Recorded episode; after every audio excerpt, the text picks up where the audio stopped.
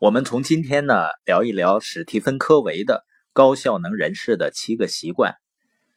科维博士呢被美国《时代周刊》誉为思想巨匠、人类潜能的导师，他入选影响美国历史进程的二十五位人物之一。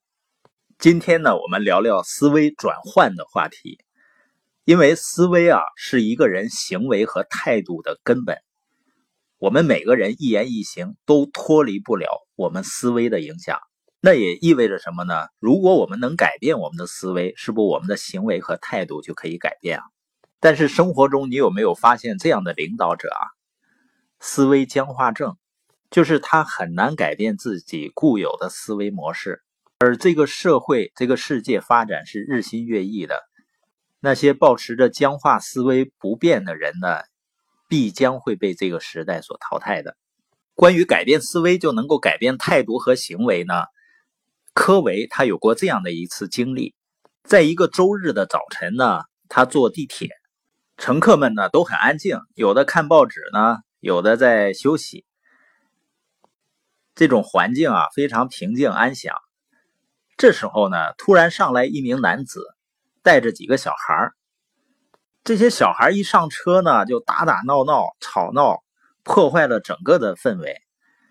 那名男子呢，就坐在科维的身边，但是任凭他的孩子怎么样去捣乱，整个人都是无动于衷。那这种情形呢，谁看了都觉得会很生气。整个车厢的人呢，都似乎非常不满。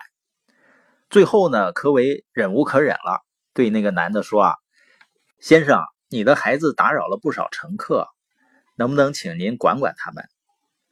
那个男士呢，抬起呆滞的目光，仿佛如梦初醒。他轻声地说：“，哦，是我，对不起，我是应该想办法管管他们了。我们刚从医院回来，他们的母亲一小时前才去世的，我已经六神无主，孩子们大概也不知道如何是好吧。”那我们能想象科维包括周围的那些乘客当时的感觉吗？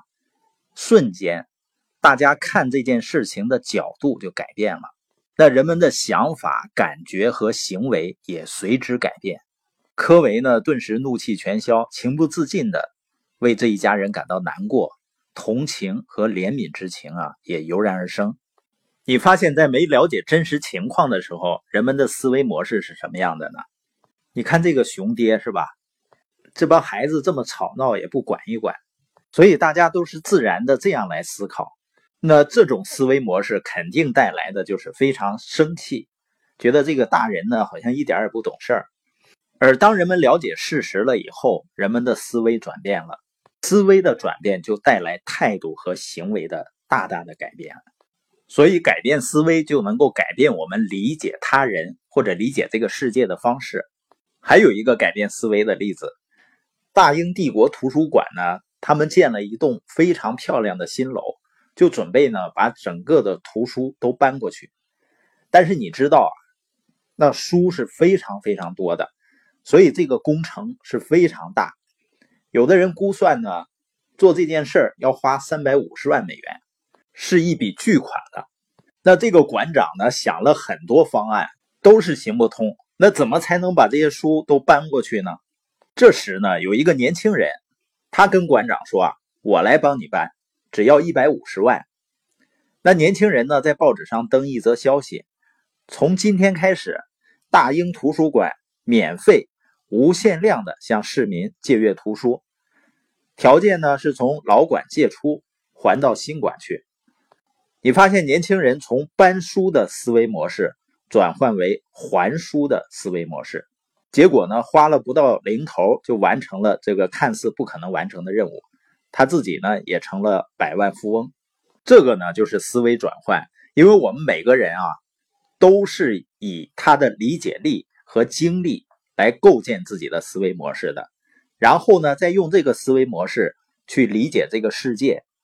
当思维转换的时候，就改变了我们理解这个世界的方式。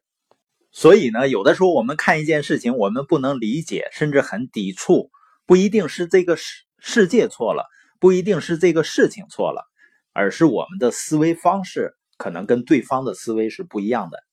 像我们前面说到的，实现财务自由的人的思维方式，他关注点呢，不是说我用时间和技能去赚到钱，他的关注点呢，我怎么通过建立一个系统或者拥有一个系统来赚到资产，或者是呢，让钱来为我工作。这也是为什么我们说，你从今天开始，你看的书、听的播音、你交往的人，将决定你五年以后的生活。